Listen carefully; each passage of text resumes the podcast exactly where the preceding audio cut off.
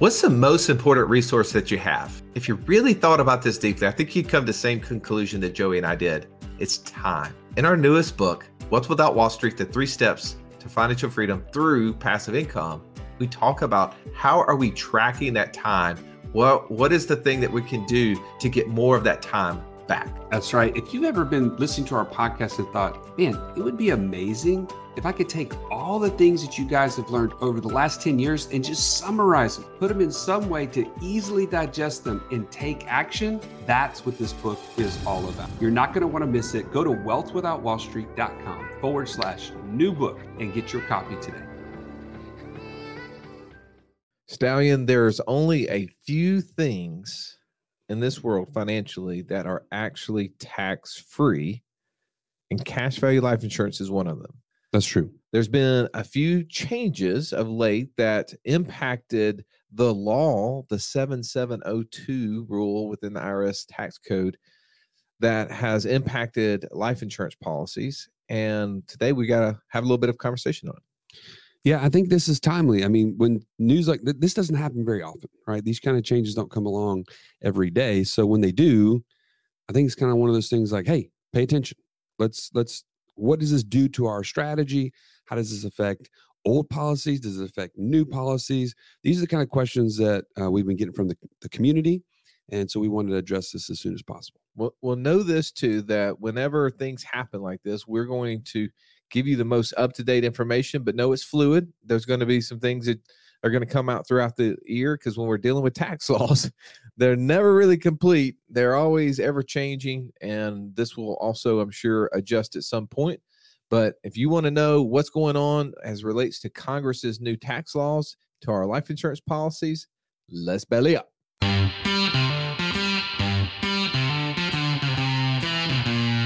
Welcome to the Wealth Without Wall Street podcast, your guide to understanding how to get out of the Wall Street rat race and start your own mailbox money lifestyle. Now, don't let these handsome Southern draws fool you. These financial minds are teaching our country to enhance savings, increase cash flow, and create passive income, all without the help of Wall Street. Are you ready to break through?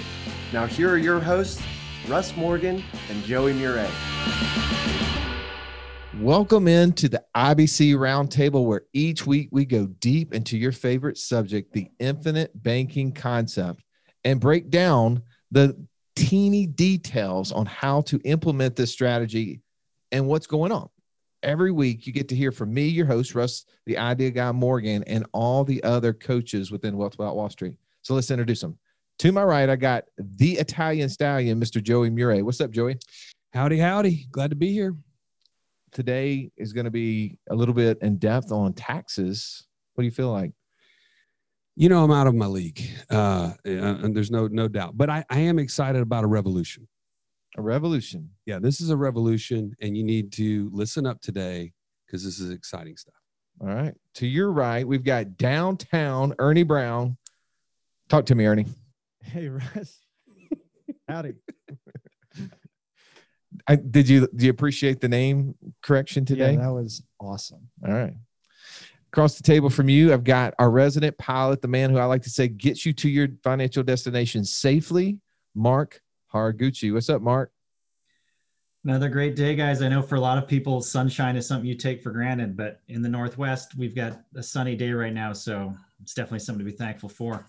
Nice, nice. And last but not least, the million dollar smile, Mister Incredible, Mister J D Hill. What's up, J D? Hey, how's everybody doing? What do you think about my house? Does this look clean or not? Yeah, you guys have done a, a good job. You've really organized those books well over there. Spotless. Thank you. Yeah, we're uh, we're working hard on uh, minimizing. Just all books. All that's books. Right. That's right. All right. Well, our, our topic today is definitely something that's new. Uh, out off the presses. There, there's been some law changes that happened literally the last day of twenty twenty that we wanted to have a conversation about because you want to know what's going on with life insurance and how these uh, policies can be used to get you closer to financial freedom. So because of that, I want to make sure that I address the tough topics. And today's topic is how does Congress's new tax laws impact life insurance policies? Joey, you want to give us like a high level viewpoint on what has happened, and then let's break it down from there. All right. So I'm the probably the least likely person you need to explain this, but I'll do, I'll give it my best shot. That's the reason I asked you first. Okay, good. Thank you. So uh, Section seventy-seven oh two of the I R S code has been around for quite some time. To be honest, I don't know exactly how long, maybe in about the eighties? About forty years. Yeah. Okay. All right. And, but it was recently amended at the end of twenty twenty to allow for the cash value growth to float, like the, the amount, the percentage interest rate that was required for an insurance company to credit to your cash value to float, where it previously had a no less than four percent gross number attributed to it. All right. So really quickly, that's high, what I gathered. So high, high level on this, the, there were some laws that were put in place back in the early eighties that allow life insurance policies to stay, the accumulation of them to stay tax-free. That's right. Which is a win, is one of the, you know, many benefits of what we like about life insurance, is that our cash can grow without taxes. And if we do it correctly, we can access it without taxes. Well, one of the key components in there is that they had a guaranteed growth rate, right? The reason they gave these tax benefits to life insurance policies is that the guaranteed growth would grow over time to quote unquote endow. What that means is the cash values would grow to equal the death benefit at age one hundred. Now, since then, they've modified the ages to not have to end at one hundred to go to one twenty-one. And part right. of that modification is because interest rates have been a little bit lower and people have been living longer, right? It gave the insurance company a little bit of flexibility.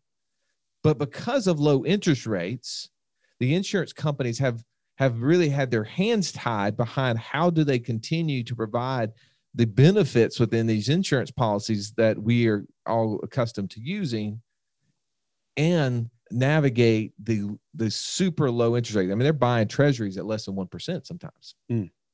So J D, as you've been reading through this rule change, how do you see that as a kind of big picture impacting us? This is really fascinating because I think there, there's still so many unknowns, right, that, that we don't know. And, you know, from my understanding, you know, obviously this is something that they haven't wanted to touch for a while, you know, for, for a lot of reasons. And they were able to basically like get it across the line at the last minute to make this change. But I think it, from an immediate impact standpoint, I think it really, really helps insurance companies from a solvency standpoint, from a surplus standpoint, uh, and it gives them access to, to having more, uh, what I would say is more pricing flexibility. All right, Mark, what's your take after reading through the different articles and, and talking to different groups? What, what have you come uh, to the conclusion about from this? I've come to the conclusion that there are, like J D said, there's still a lot of unknowns. And by all means, folks, this is just based on what we've read and what we've seen. But I actually had a conversation this morning with a representative from one of the life insurance companies. And I asked him that specific question. I said, hey, based on your internal discussions, what are you guys hearing or thinking might come down from this? And he said the same thing. You know, there's a lot of unknowns. We're still working it out. But here's one that could actually really be a true benefit to us. If that cash value has to grow at a guaranteed rate, okay, if they're allowed to float with what the market is doing, now potentially when we go and take a policy loan, the life insurance company now could be much more willing to actually come down on the interest rate that they charge for that loan. So if we can lower the guaranteed cash value growth, okay, yes, that could be viewed as, well, that's kind of a bummer. But now what if conversely, the cash that you have access to is now actually charged at a lower rate? So did we give up some growth? Potentially, yes. But did we also get some short-term benefit of, hey, now we don't have to be charged as much for that loan? So let's not, you know, take a full doom and gloom. Let's also not plan on unicorns and rainbows, but we're going to we're, we're going to land somewhere in the middle. So, Mark, I want to ask you, though, did he mention anything about the loan interest rate being lowered as far as like the the floor? Like uh, right now, yes. Most of them are at five percent. So he said that that has been a part of their conversations. Yes. He said that, you know, with, with five being where it's at right now, they were actually, and again, a conceptual conversation they were having, they were thinking it could actually drop down to maybe three and a half, three. So we could see some you know, some give back on that other end, if you will. Perfect. Er- Ernie, what's your take on this from your reading? Yeah, well, I, that's an interesting perspective, and I can definitely see that. I think, one, I'm I'm glad for the insurance companies here. I think that's going to take a lot of stress off of them in terms of offering products with certain guarantees when they're having a hard, harder time getting the market returns to sustain that. So I always want to root for the insurance companies to do really well. So that's where I, you know, I want them to do well because I'm trusting them with lots of uh, cash. I think this will probably create some some wins for us. I think what Mark is describing could be one. There's been some talk about the ability to put more cash into the policies in relationship to the set modified endowment contract guidelines. And uh, that could be a win, could also be a loss for us. And just looking at, you know, four percent guarantee to compared to something less than that, you know, that could, there could be a negative impact for us in terms of cash value performance. All right. So let, let's, for the, the listener who hasn't done a whole lot of research on this, and maybe this is the first episode, I, I know I don't want to take for granted that everyone listening to this has been doing infinite banking for ten years like we have and completely understand every little nuance. Joey, what, like explain to people how life insurance actually is a tax-free benefit. Like, because one of the, the thing we're talking about, we're talking about the tax law seventy-seven oh two, which grants tax-free accumulation and even access, if done correctly, to life insurance policies. How is all of that orchestrated? Well, I don't know how far back you want to go, but I know that it was grandfathered in because it predates the I R S. It was it was around before nineteen thirteen. So that's number one. I think what seventy-seven oh two did is kind of ensure that by setting the parameter of having a guaranteed four percent uh, rate and and also for identifying the M E C guidelines like what Ernie just mentioned. Is that what you're referring to? Well, yeah, you say the word that. We say the word M E C. That's a that's a jargon word. That's right. Not a word that most people understand. Modified endowment contract. Break that in in layman's language. What's really happening in relationship to cash and death benefit to help avoid it being a taxable yeah, situation? So, so in order for that to maintain that tax-free benefit, essentially the government stepped in and said, wait a minute, you have to buy a Um, there's a formula behind this that I can't explain to you. Don't even try. Each insurance company is required to do their own testing of this. But there has to be a relationship between the amount of cash that you're putting into a policy and it has to buy a certain amount, you know, formulaically of death benefit in order for it to still be buying death benefit, right? They, it has to be an insurance policy, not a loophole for tax purposes. And so they they set those limits in order to to get around some of the things that were happening in the seventies and eighties. So one of the things is most people understand life insurance as I put money in, I get a death benefit. Right. And insurance companies have been able to do that forever. And those death benefits have always fallen income tax free. Well, the a permanent life insurance policy is just building up equity. If somebody's owns a house, you know, you build up equity when you make principal payments on your mortgage. Well, if you think about a life insurance policy, the way that we design them, your premium payments are creating equity in the house. That's right. right. So that's one form of its growth. Another form of its growth internally is what the policy is doing at work, right? That's right. And there's also ways that we can enhance that growth. We can accelerate how much cash goes into it, and that's by adding on little additional riders to it. Now, all of that has to fall with underneath these guidelines because they only want us to be able to put so much money in. Because it's good for us, not good for them. No, right. They don't want that. They, they want it to be good for them, not for us. So speaking of the government, they put they put limitations on it. Okay. I've heard enough about infinite banking. I'm pretty sure it's a fit for me and my family, Russ. How do I get started? Let's take that pretty sure and make it darn sure. The reason you do that is that you get clarity, Joe. You need to get on a fifteen-minute call, one of our coaches at wealth without wall street dot com forward slash free call.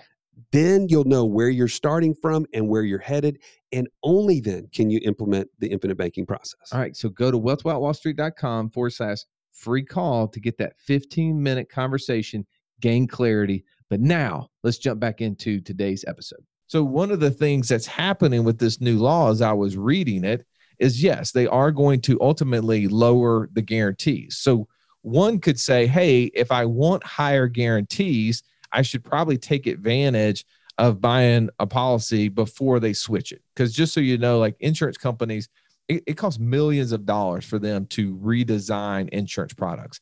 The ones that are existing always exist. They can't go back and modify the policy that you and I own. Right. I think that's a key point that we need to certainly make evident in this episode is if you have a policy, this does not apply to you, right? Your previous policies are not changed by this. I think that's one of the main questions. The first time you hear this, like, uh-oh, see, uh, something changed. Right. So the existing policies are all the same.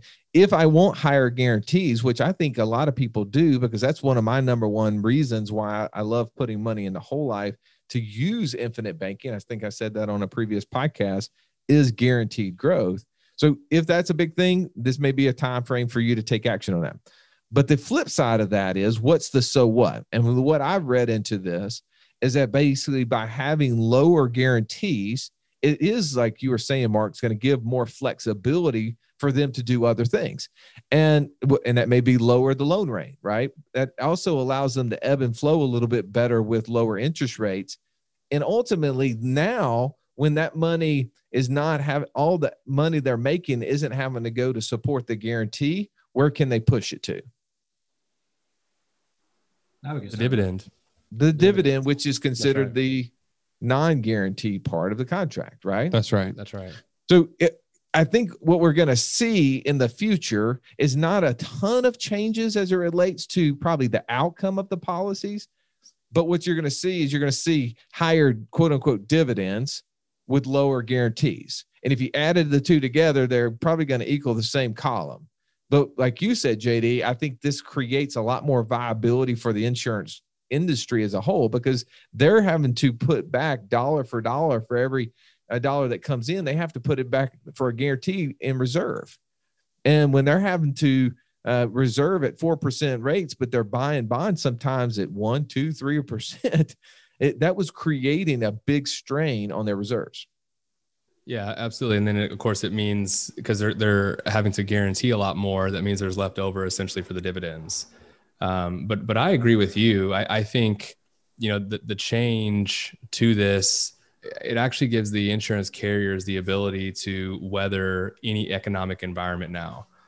Right. So, so for them to, to lower this interest rate, it allows them to have much more pricing flexibility, which ordinarily whole life companies haven't really been able to do. Like they don't have pricing flexibility to be able to just adjust the price from a year to year basis. And when you look at like how current dividends are calculated and those types of things, again, going back to, to, to the point that you had just made, I think ultimately it's going to end up being the same performance, right? Like what we see illustrated, they're going to be the same.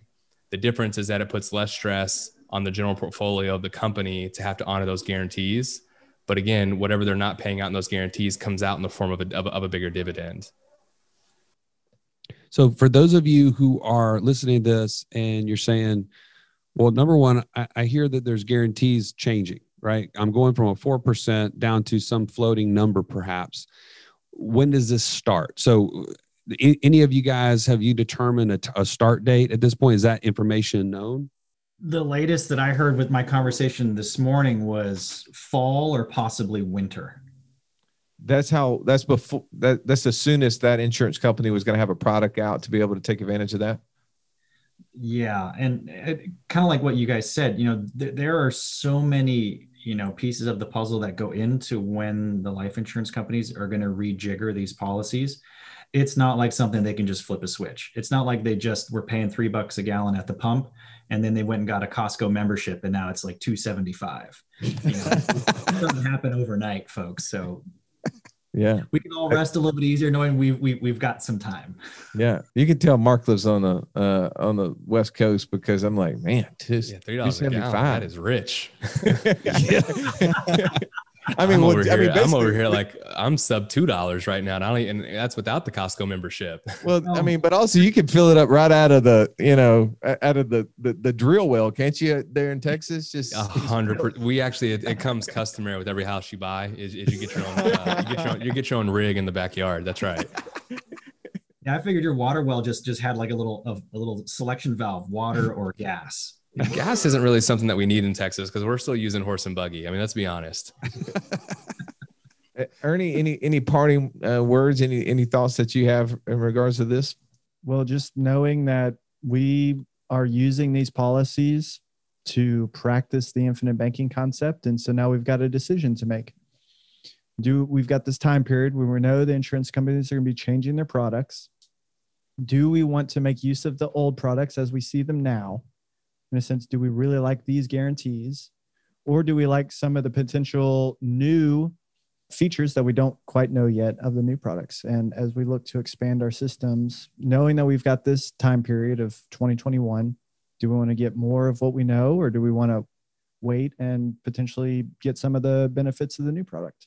Mm. That's how I'm thinking about it. Can, can I add to this? Go ahead. All right. So two thoughts. The first is more of what Ernie said. And actually, I was talking to a colleague the other day about this subject, and he said, Joey, like you're, you're in the catbird seat. First of all, I don't even know what catbird is, but second of all, it's a good place to be. Okay. I do know that. And he must, he must've been an older gentleman.